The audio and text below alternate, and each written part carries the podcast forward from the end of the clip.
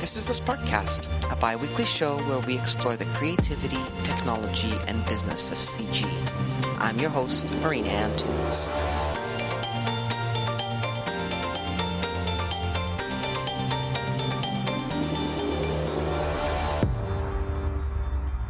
Michael Fukushima spent the majority of his career fighting for improved diversity and inclusion behind the scenes of the National Film Board of Canada. This wasn't an accidental role. Michael saw the advantage of working for change from inside an organization and dedicated much of his career to advancing minority voices within the organization. The road was not always easy, but the fruits of his labor are evident in the legacy he left at the National Film Board after a 31 year career with the institution, including new mandates for more diversity and inclusivity, as well as the ongoing Hothouse program. We recently had a chance to speak with Michael about his career as a filmmaker, a producer, and a champion for the underrepresented. Here's my conversation with Michael Fukushima.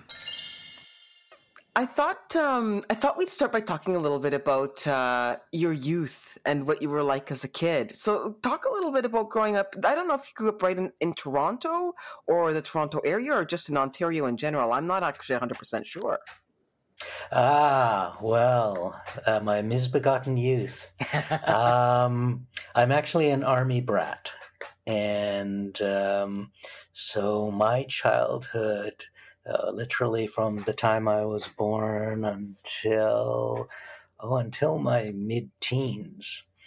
Um, my family, uh, because of my father, my father was a career military officer. Uh, we moved oh you know sometimes every year, mm. uh, every other year, every every couple of years. So until, you know, the first 16 years of my life or so, I probably lived in 10, 9, 10 different places uh, across Canada and uh, around the world. Oh, wow. I didn't realize that. Yeah. And I'm an only child. And so, um, you know, I had all of the, the, uh, I had all of those difficulties inherent in being an only child and being plunked down into a new location, you know, every year, every couple of years. So, uh, you know, so it, it kind of built up some defenses, some calluses, and forced me to, to, uh, you know, to, to, to be quickly adaptable to things. Were you creative as a kid too? Um, yeah, I think so. Um, you know, I think I got that from my father. My father, uh, even though he was a career military officer, when he was younger, he had wanted to be an architect. But, um, you know, he was the child of immigrants. Uh, they had, uh, they had gone through the whole uh, wartime experience of the Japanese Canadians at BC.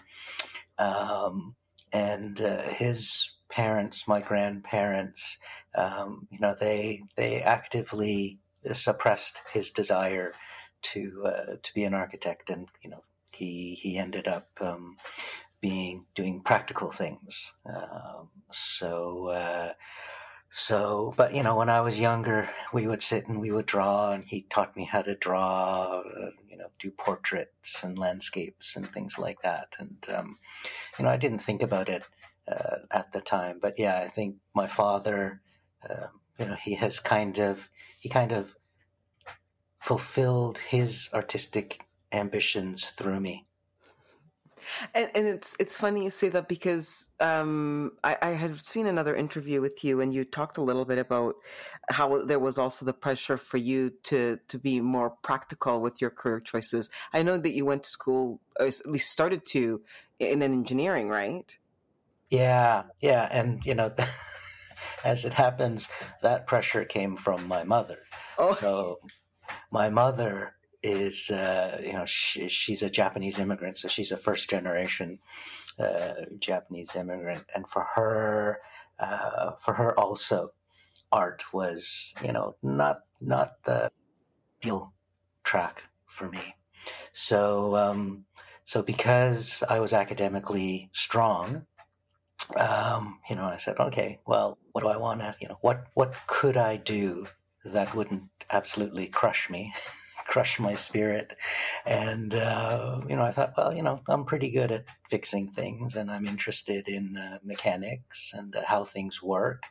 So, uh, so yeah, I, um, I pursued engineering at university, but uh, very, very quickly, um, both came to the realization and had it pointed out to me uh, that that I really wasn't cut out for it.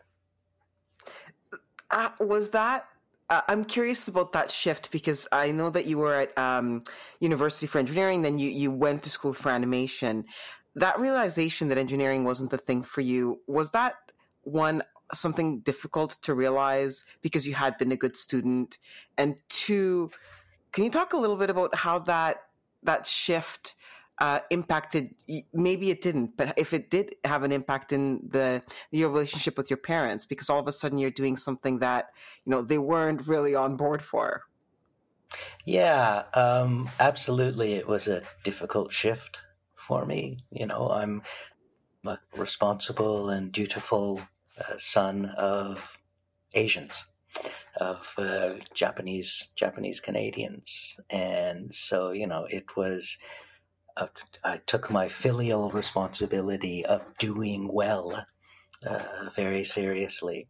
So, um, but you know, I at, at, Queens I struggled. I was not having fun.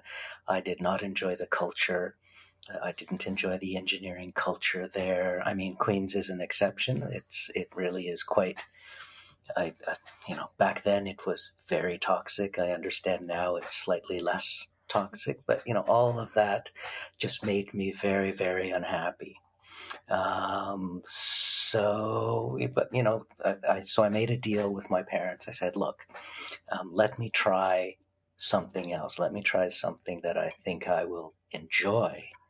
And, um, you know, if I, if I'm doing well in that, let me proceed. But if I don't, and, you know, if it turns out that I'm also not good at that or not interested in that, I will go back and I will complete uh, an engineering degree, as you know, as painful as it might be to me. And so, you know, my mother very reluctantly said, you know, okay, um, that's a deal.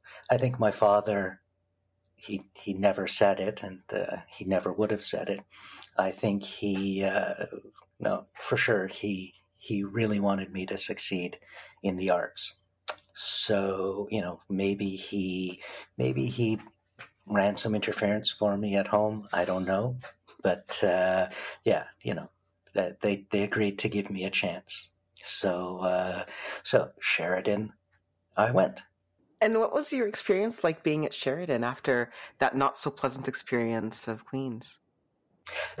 You know, it's like night and day. Um, you know, it's uh, engineering is engineering uh, university was extremely competitive. Um, being at Sheridan College was like I was in a community. Mm-hmm. Everyone was, you know, everyone wanted to succeed.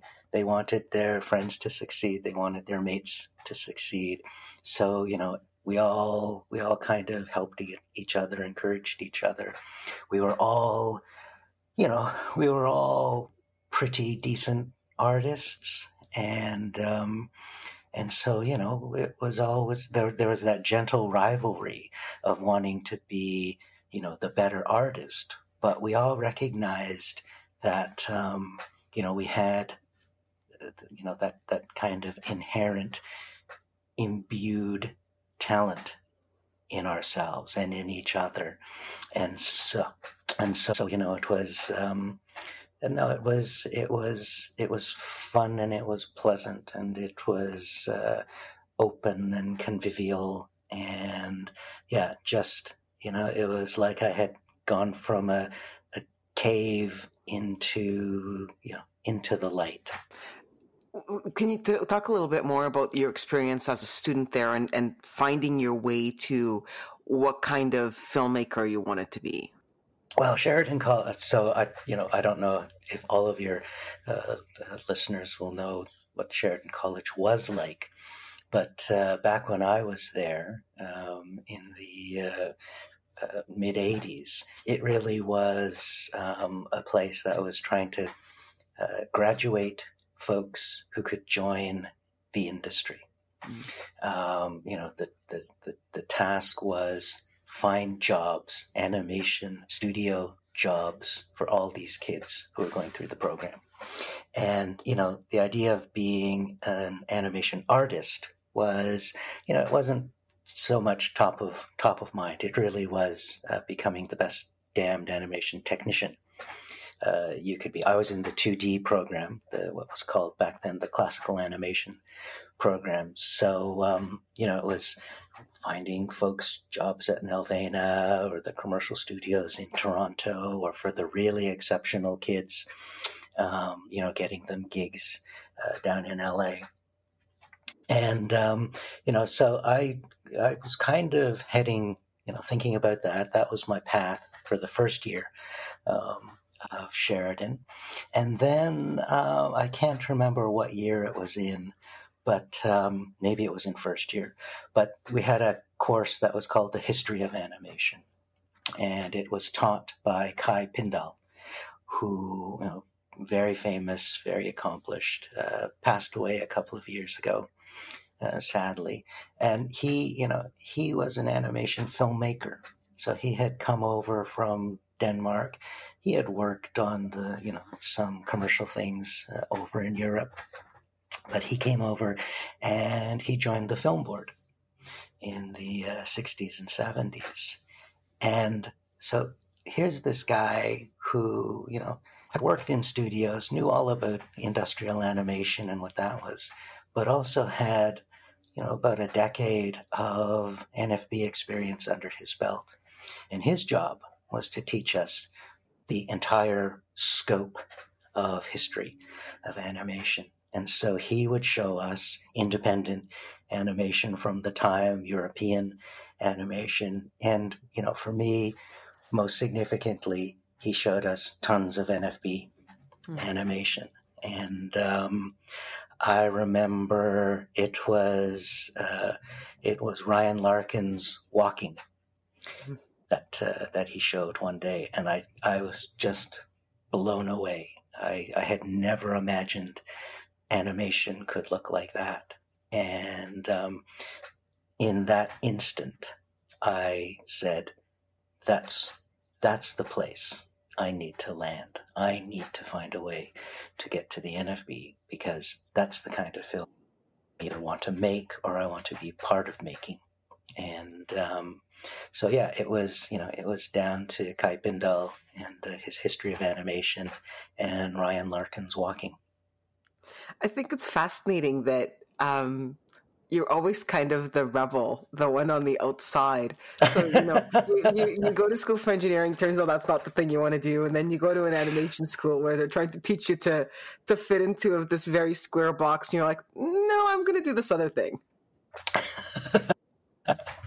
yeah, well, you know, who knows? I, it's it's it's a little bit uh, oxymoronic because I am Japanese Canadian, and so you know, the the the the idea that uh, the idea is I should actually be a model minority, right? I should toe the line. I should uh, I shouldn't actually protest. Maybe maybe somewhere buried deep down inside, um, this whole thing has been me uh, me wanting to prove that a that a Asian Canadian is more than just the guy who says, "Sure, I can do that.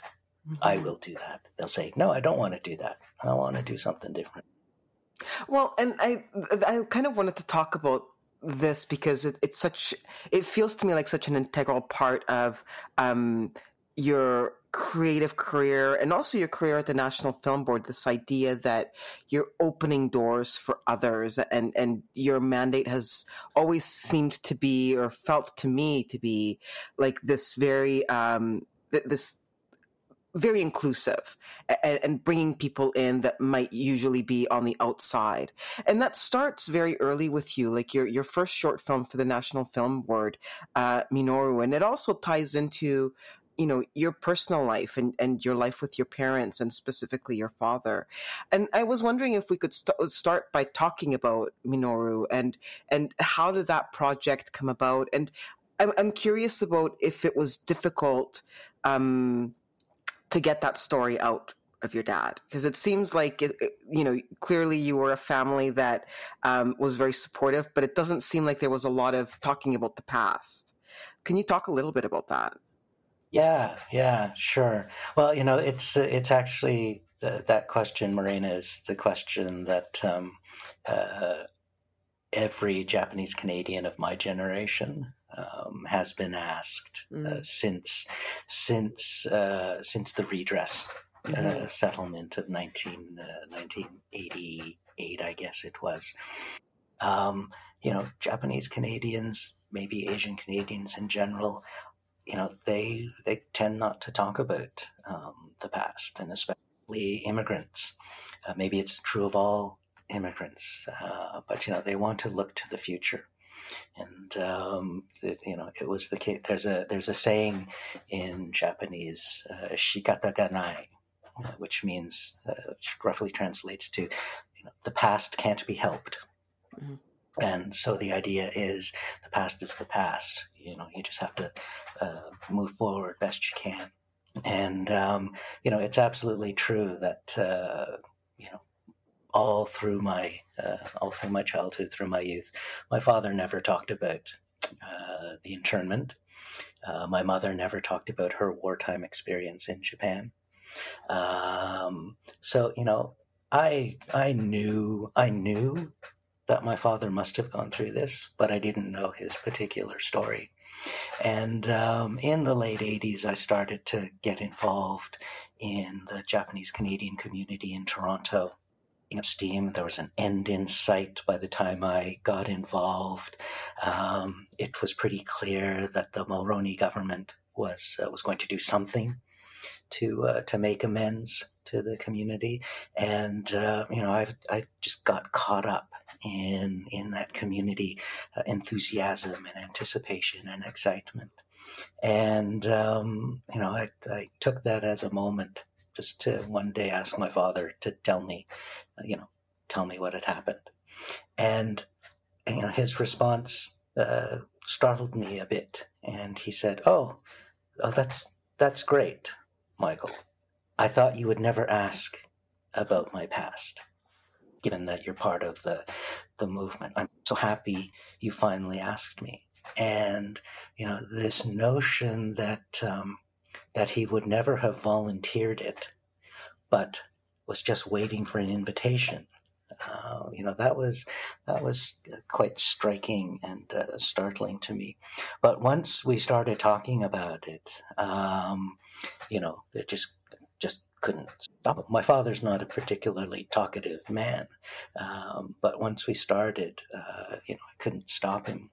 So you know, we we over the course of a couple of days, I recorded several hours um, of conversation with him and um, and yeah, you know the the the the, uh, the Mulroney government um, made its apology, set up all of the redress um, uh, commitments, um, and and that was in '88, and in '89. Um, you know, I had been in touch with the head of the uh, NFB's animation studio for a couple of years at that point.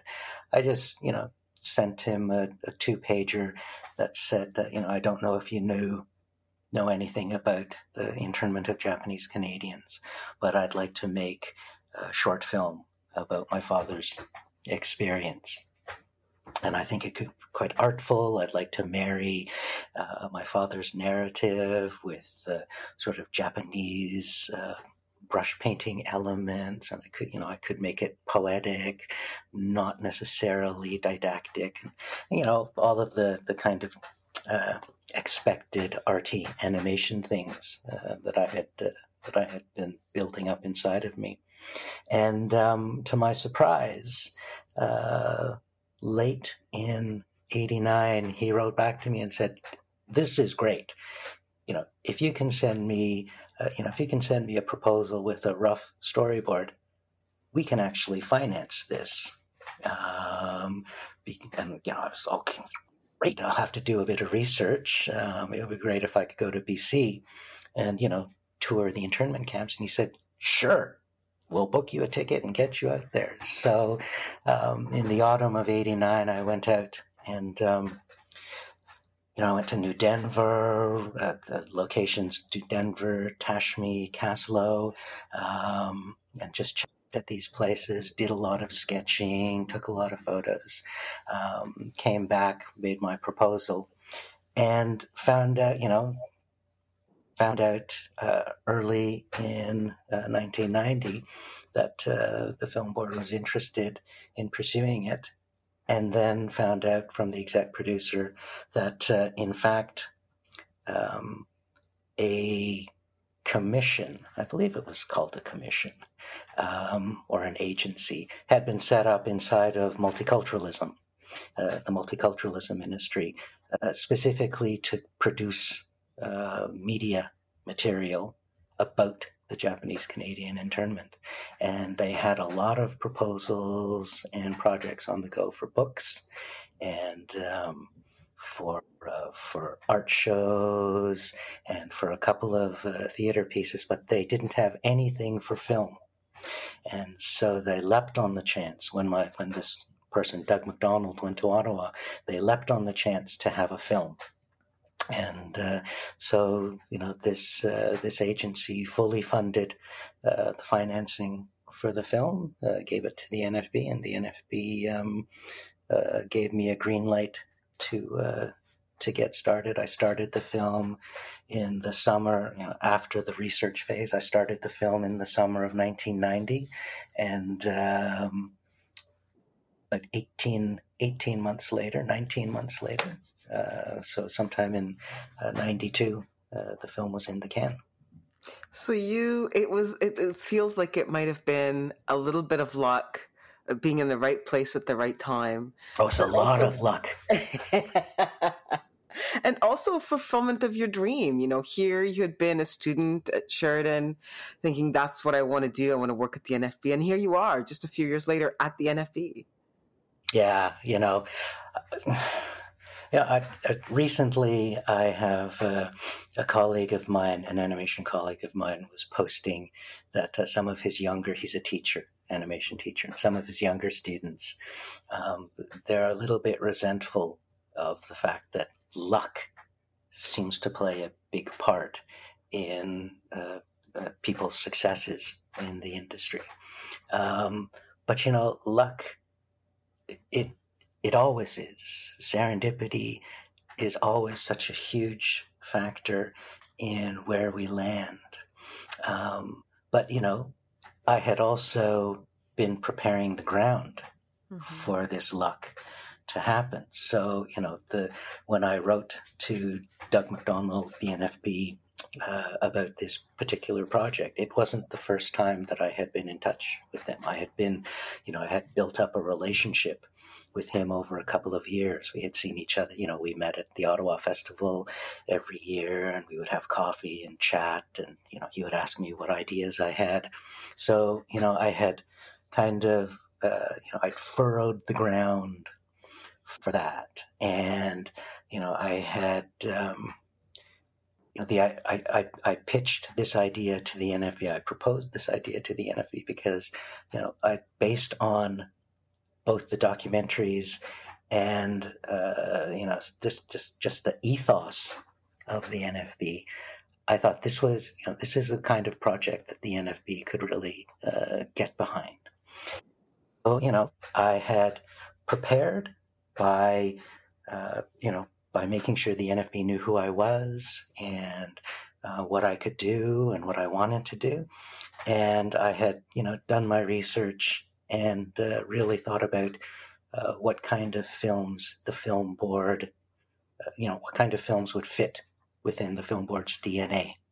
And um, so, you know, I had prepared a lot, but yeah, the timing, you know, all of those things just kind of came together at, you know, in late 1989 and bang, then it all just kind of happened. It's like those, um, it's like those stories of you know actors who, you know, overnight success after twenty years of hard work.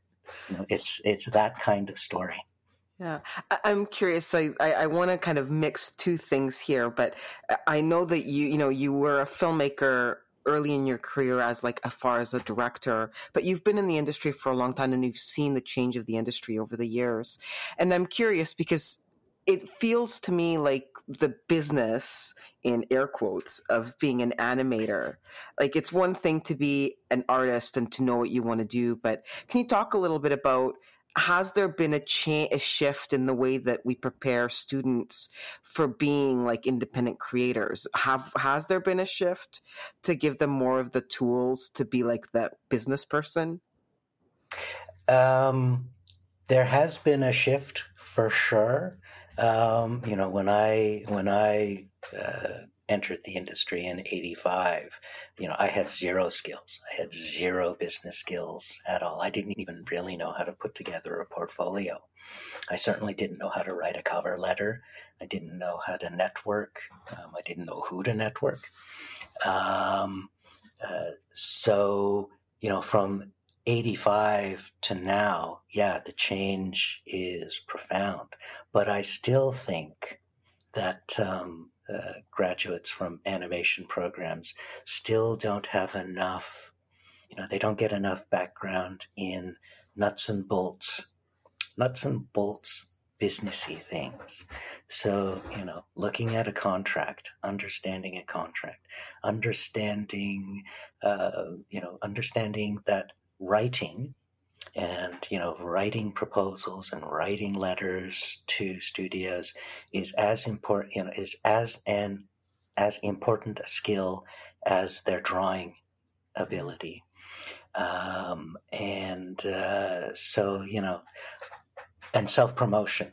Uh, i think self-promotion continues to be um, a weak spot for uh, in in teaching now, you know, given the you know given the recent boom in social media, Instagram, and stuff like that, there's there are definitely a lot more very capable young artists who are getting their names out there and getting discovered via Instagram more than uh, more than anything else. But it is uneven, and you know, I think those kids, um, you know, they learn those skills on their own or from friends who are adept. It's not the kind of thing yet that's um, that's regularly part of the class curriculum. And you know, I think it, I think it, I think education does a disservice to these young graduates if it isn't giving them, you know, the, as you described, those basic business skills to be able to navigate the world on their own as much as they give them uh, you know, the great uh, artistic and uh, technical art skills um, that they do. And so, yeah, for sure, you know, it's probably a 300%, 400, 500% um, increase in capabilities, but we really, we were starting at zero. um, so with that, I, I want to go back a little bit to, to your career at the NFB. So, you know, you make Minoru at the NFB and then you stay and you make another you make another film right? You you make a um, yep. an educational film. Yep.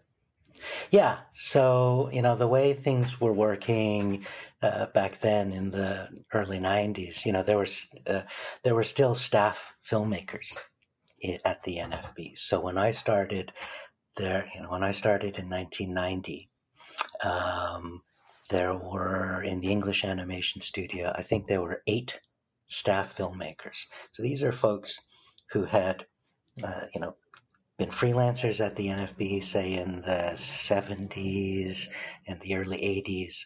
Then there was a shift in policy at the film board in the uh, mid 80s, early early 80s, where those freelancers who had been there for quite some time suddenly became staff filmmakers. And um, you know, and that was great because you know they had suddenly they had the luxury and the freedom to be able to really think about the films they wanted to make and spend the time needed to craft them and uh, complete them. Uh, but what it meant for um, for the uh, for the younger filmmakers in the independents was you know there were like two spots available mm. for freelancers every year. So um, so you know it was it was very competitive for the freelancers. And one of the things that the english studio did to try to you know provide some continuity for its younger filmmakers was it went to ottawa every year and you know went to different agencies and said you know here we are.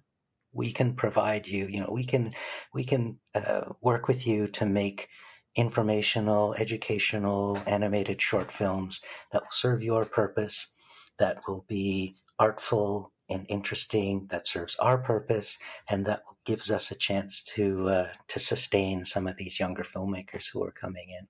So um, I made a film called Plum Bum Conundrum mm-hmm. for uh, Health Canada. Uh, that was all about the dangers of lead paint and lead poisoning in the Canadian home. Um, and uh, you know, I, as as did almost all of the NFB filmmakers who worked on these uh, sponsored films at the time, I used it as a chance to experiment with technique and um, you know storytelling and you know just to just to hone my craft um, uh, a little bit, and you know was was uh, eternally grateful to uh, to my producer David Verrill uh, for giving me the chance to you know stay on at the studio and make a make another film. So, so you make two films there as a filmmaker. Can you talk about the shift of going from an independent fam- filmmaker working with the National Film Board to working at the National Film Board? Yeah, well, you know, so I, have I've hinted at some of my frustrations and just frustrations in general uh, that uh, that freelancers had. You know, the mm-hmm. limited mm-hmm. opportunities, um, uh, you know, all of that. Um, but you know, I also had my frustrations um, with the place being very white, mm. Um, and you know, I was there was Ishu Patel who was a staff filmmaker, uh, South Asian descent, um, and there was me, and you know it's kind of it's kind of hard to be in a place uh, that's that white um, when you're trying to tell stories that are culturally specific to yourself, and um, so I was frustrated on both counts the limited access for freelancers and um, just kind of the, the lack of opportunity for uh, uh, artists of color uh, to find a place at the board.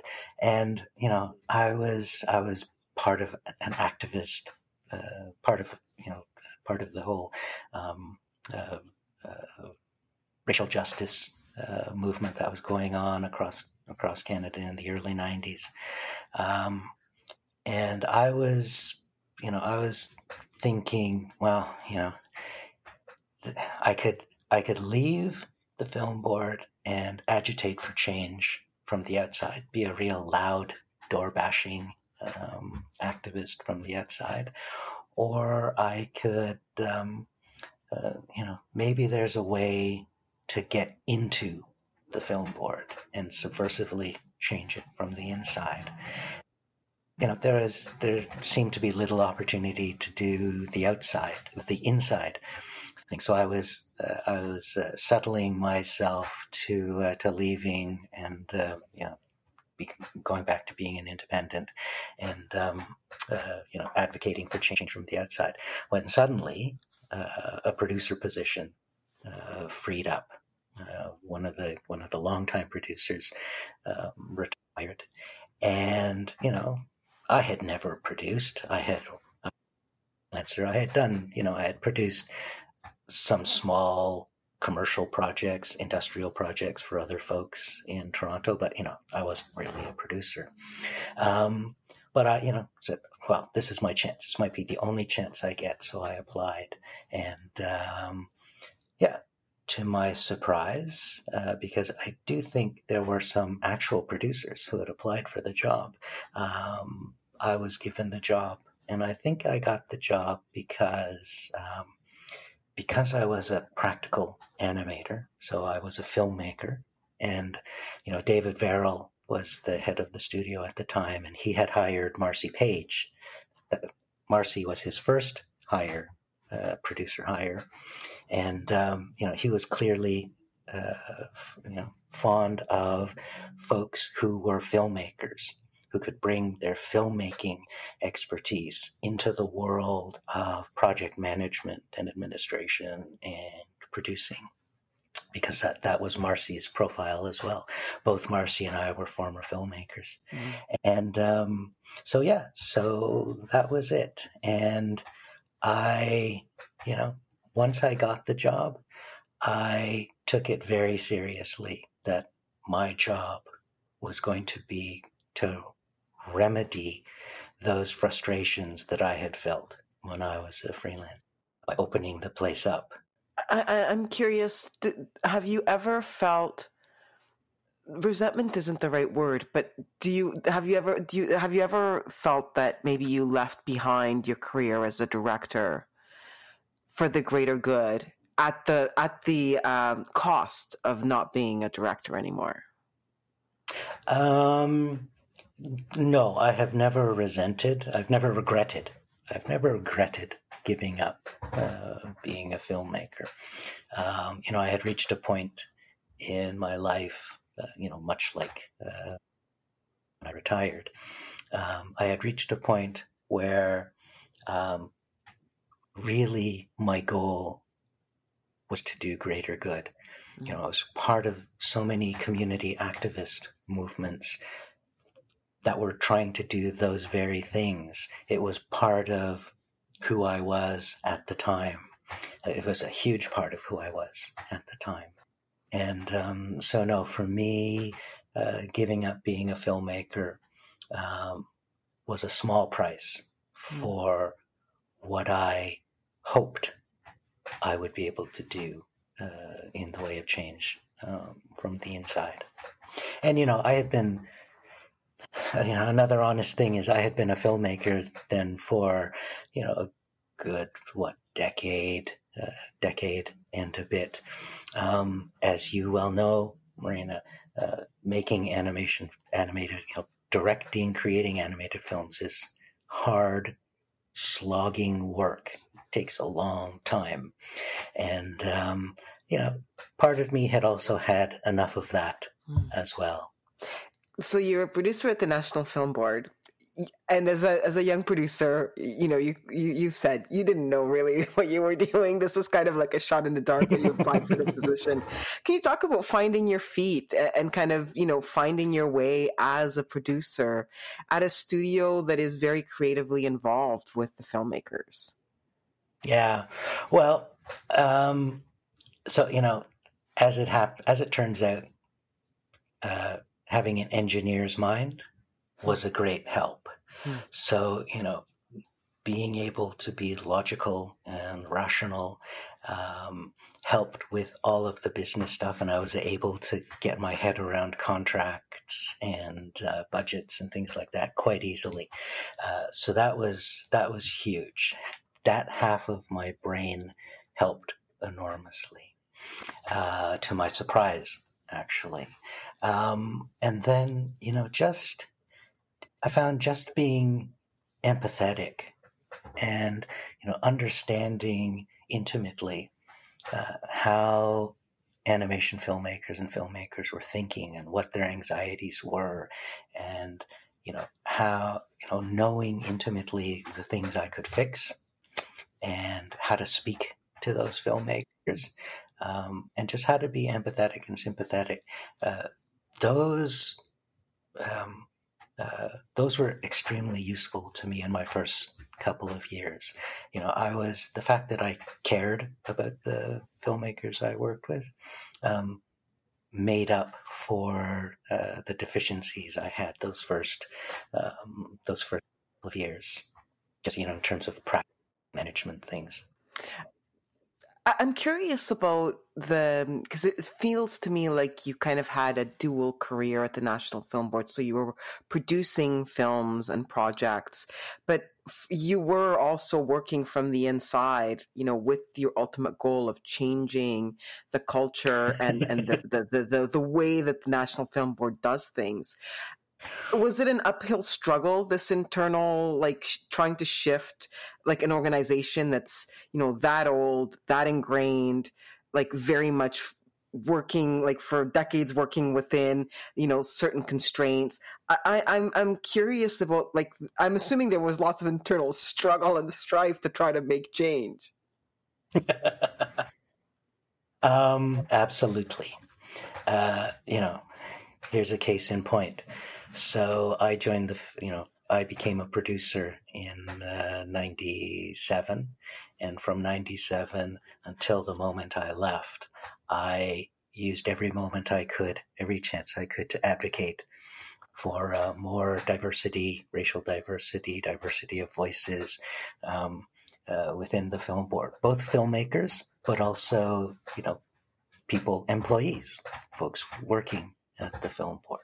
So that's what 20 plus years of uh, quite open advocacy and uh, championing uh, for these things.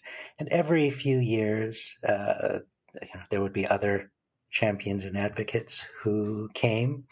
Um, you know, by the end, uh, by last year, you know, there are a good uh, half a dozen, dozen of us within the film board really pushing for these changes. But really, it was last year, 2020, when the film board finally came out and issued its um, its uh, its policy position on uh, diversity and inclusion. So, you know, that's kind of the answer to the question. Is yeah, it you know, it takes a lot of work and a long time to um, to to cause that kind of radical change in a in a, in in such a historically steeped organization like the board. And and you know, I'll be honest in this, had there not been the revolution last summer, the Black Lives Matter revolution, the George Floyd murder, all of that international activism, I think I would still be fighting and debating inside the film board about the, the, the usefulness, the validity, the need for uh, for this kind of uh, open and inclusive view. That that summer, last summer, galvanized the world, but it also um, it also forced the board to realize, you know, th- this is serious stuff and we have to address it seriously. It, it's shocking to me because, I mean, you've been fighting for this for your entire career. And I can't imagine that the board would have been as open to making that shift had you not been there with you know the the handful of people that had been working with you to to to set the groundwork to make that happen yeah, you know that's that's absolutely true, Marina. You know, it takes it takes the racialized folks to you know to do that foundational work and to force the established folks to see you know to see what's missing in their organizations and to see the privileges they've had uh, within the organization um, you know my what I do I do continue to lament the fact that um, you know I'm Asian Canadian. Most of the activists inside the film board have been uh, Asian Canadian. We have had very few uh, Black Canadians and even fewer uh, Indigenous folks who've been you know who become part of the uh, part of the part of the DNA of the place, and you know, as employees and able to affect uh, that kind of change. Um, you know, it's been. I'm going to be brutally honest here. It's been the accessible minorities, right? Mm-hmm. The Asians who have been able to uh, infiltrate the place and kind of agitate. The more, uh, you know, the more racially distinct folks of color, black folks, indigenous folks, uh, they, you know, there is still a big struggle um, on that front for the place. For all, I think for all media, uh, media institutions and agencies in this country. I, am curious. I mean, I, it, it's it's it's difficult to be the sole dissenter was there ever but i mean I, I, really feel like this has been like your calling for your life and i i find it difficult to think that you would ever walk away from it. But did you ever like did the, did the thought ever come to you like i've been doing this for so long i'm tired i, I i'm just going to step away was that ever something that crossed your mind or was that never an option? Uh, absolutely that that has crossed my mind many times. Um, uh, and you know it's it's it's true that um, uh, that the, the kind of history and experience that I carry uh, would still be would still be important to the film board and probably is still important to the film board. But you know, I think what's even more important now, now that the film board has issued and, and these other agencies have issued their their uh, platforms and their policies and positions on uh, diversity and inclusion. I think this is the moment, crucially, when the baton has to be handed off, because now is the time for new voices and different ideas to come in and actually figure out how to manifest these changes for the modern world so my battle was against the world, you know, Canada, can, Canadian media of the 70s, 80s, 90s, and early 2000s.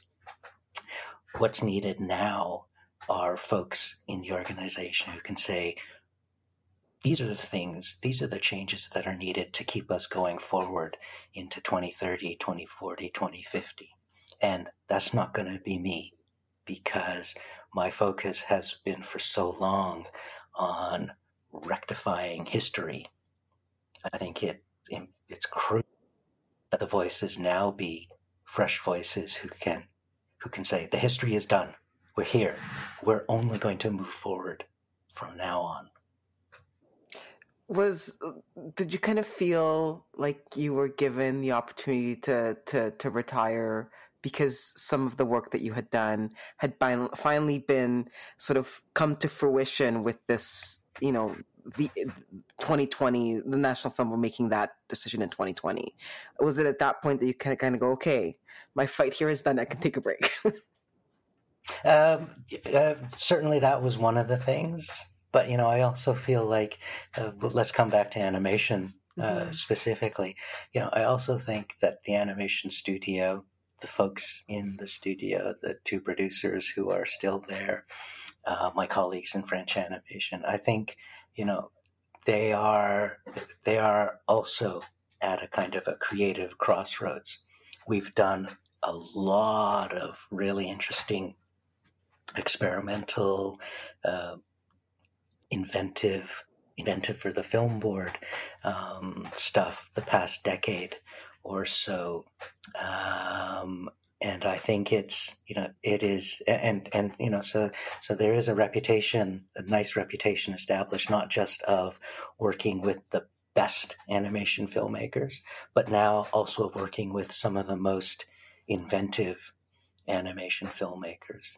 And I think it's you know this was the moment this was also a moment to hand off to somebody who can come in and say you know this we now have this great legacy of excellence, but also true inventiveness. Mm-hmm. And how can we how can we ma- keep manifesting that and keep nourishing that for the next 30 years because you know 30 years in the same place uh, you know it's it's absolutely true that a lot of my ideas were you know similar ideas. I was, I, you know, I don't want to say I was recycling ideas, but you know, I could see my idea of animation in the animation studio. My, I wasn't really seeing as much variation in my thinking as I did maybe 10 years ago. And so it was becoming clear that it needed, it needs somebody who has a wider scope of what's possible. Is it is that a difficult realization to to know? know I, no, like really, as as a creative person, which you, you clearly are, is it is it difficult I mean, I think it's so amazing that you you're cognizant of that.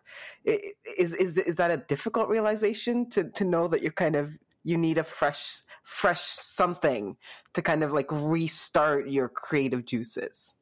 Yeah, absolutely. It's difficult. You know, it's nobody nobody likes to come to the realization that um, uh, you know that that they're phoning it in is such a horrible term, but you know that that they're kind of uh, uh, phoning it in, and um, you know it's. Uh, but yeah, uh, at the end of the day, um, I just I just and I'm I'm I'm also old, right? I'm sixty. Um, there are other things I want to do uh, but I want to be able to do them. Mm-hmm. So, you know, I don't want to be 70 and retired because at 70, there are fewer things physically that I could probably.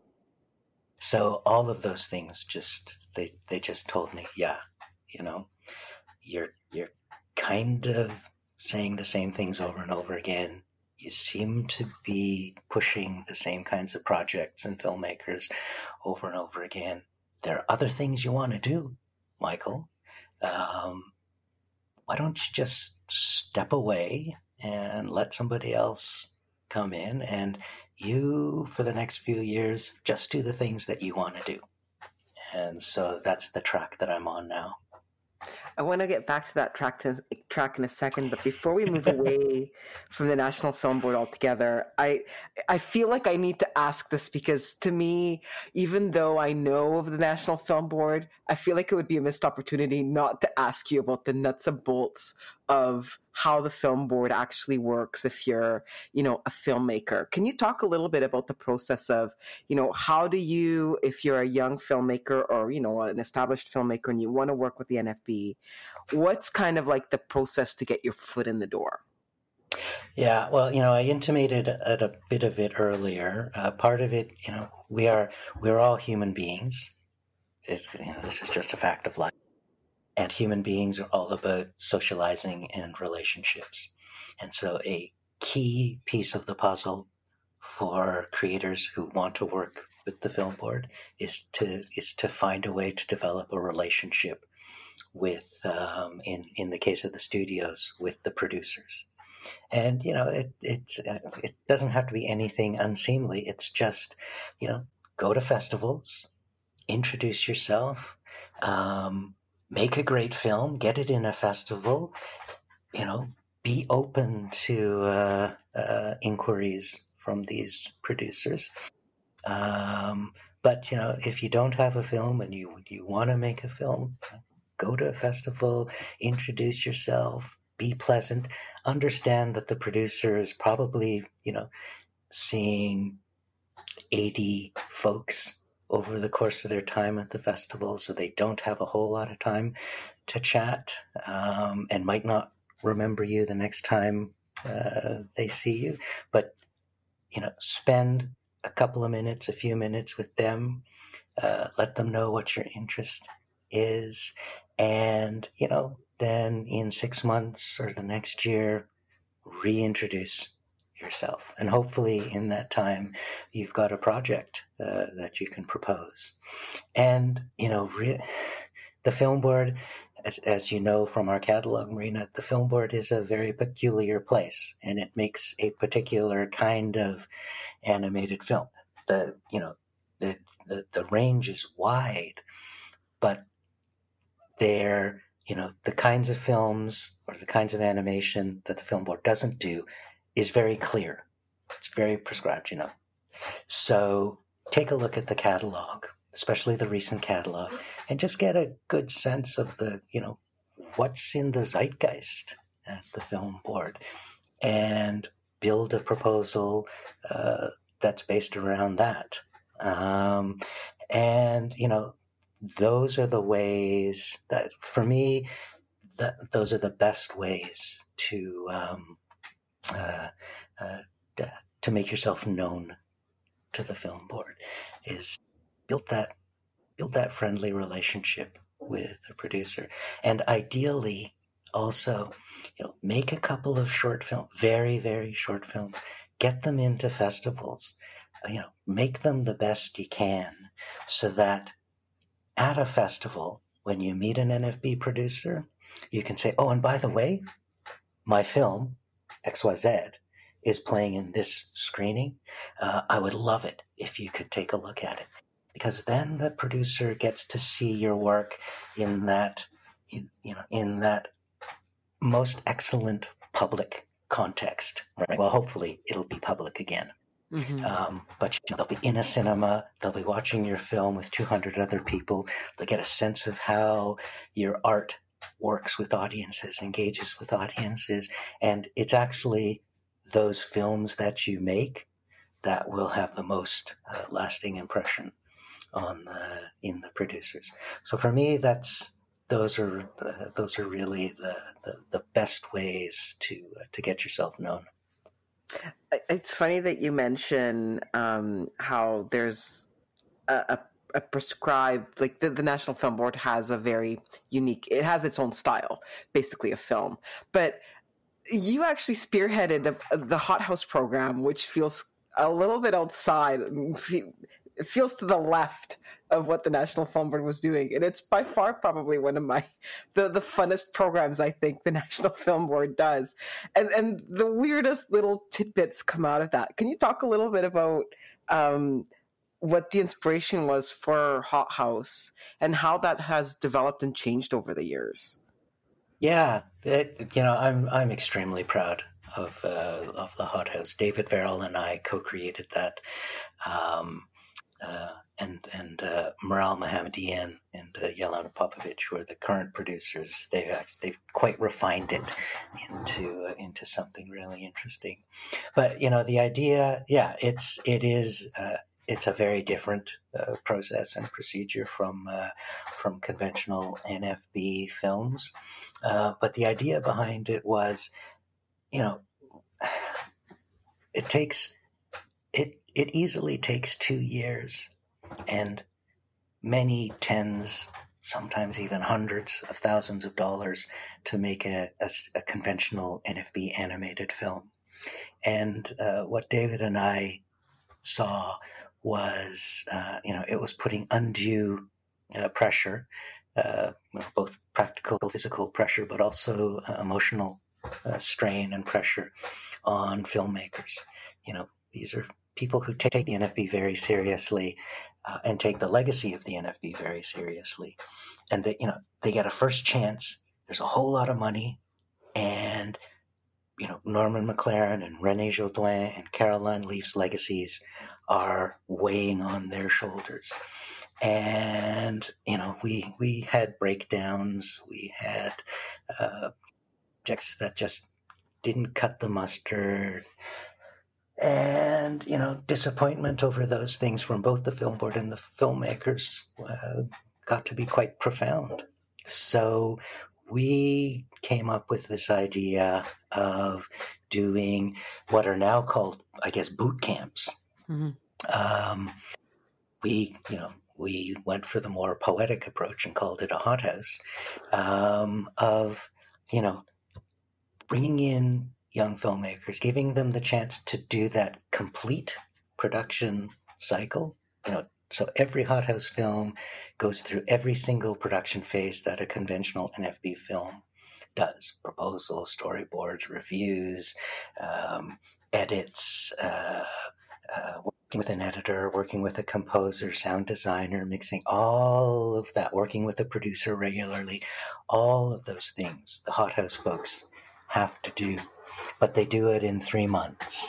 And so, and, and you know, it's a one minute film. And so the pressure on the filmmaker is brief, it's three months. Um, the weight of the legacy is lessened because you know it's just it's just air quotes my turn to air quotes it's just a one minute film. And for the film board the the financial investment is pretty modest. So you know when i started hothouse when we started hothouse i said look if if we have a 60% success rate i'll be happy I think we've, you know, I think most of the Hothouse films these days are pretty successful. So we're well over sixty percent. Um, but yeah, that was that really was uh, was the impetus, and um, you know, further to to uh, to my lament about, you know, it was it was a bit of a closed shop and a bit hard to get new new talent in. Um, the Hothouse became a way for us to canvas folks who might not otherwise even think about the film board from across the country to uh, to send us a one page proposal. And um, you know for us to get to know every year or every other year uh, six very interesting uh, differently talented uh, animation folks uh, to come. And you know our over the over the 12 editions I would say easily two thirds of those filmmakers have continued to work with the film board in some way, either as filmmakers or as parts of teams.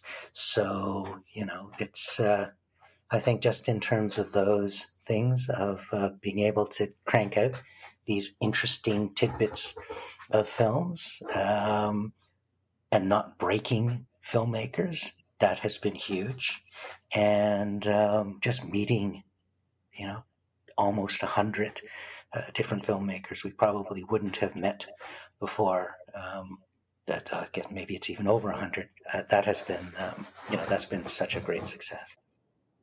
So you've left this legacy at the National Film Board. You're, you know, now retired. What what what are you doing now? What's Michael spending his days on now? What's what's coming in the future? Well, you know, I'm doing podcasts. Um, well, I'm doing one podcast so far. Um, you know, mostly it's it's just I'm I'm clearing uh, I'm clearing my spirit, as it were. So uh, I'm trying not to think about animation. Um, uh, I'm doing a little bit of mentoring for the National Screen Institute right now. They have a, they have an Indigenous program, and so I'm I'm uh, trying to give back uh, some of my expertise to an, a young Indigenous creator. Um, uh, you know, I I now have time. Uh, you know, 2021 is great because I now have loads of time and so many of the festivals are virtual and are offering a lot of their uh, panels and uh, presentations and things uh, virtually around the world. So I've actually been watching um, a lot of uh, different panels and presentations, Hot Docs, um, uh, VIFF. I'm looking forward to Spark coming up. Uh, you know, Annecy, all of these things. So it's been uh, it's it's been great. I haven't had to I haven't had to be anxious about projects or people, but I've been able to enjoy uh, the folks who who have been successful enough to get into those festivals. I'm curious. Is, is there um, is there a want, or do you feel like at some point you'll go back to making movies? Will you make another film?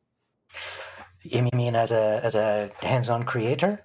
No, I I don't think so. You know, it's it's been such a long time uh, that I've been a creator. Um, you know, really, my brain is now wired uh, as a producer.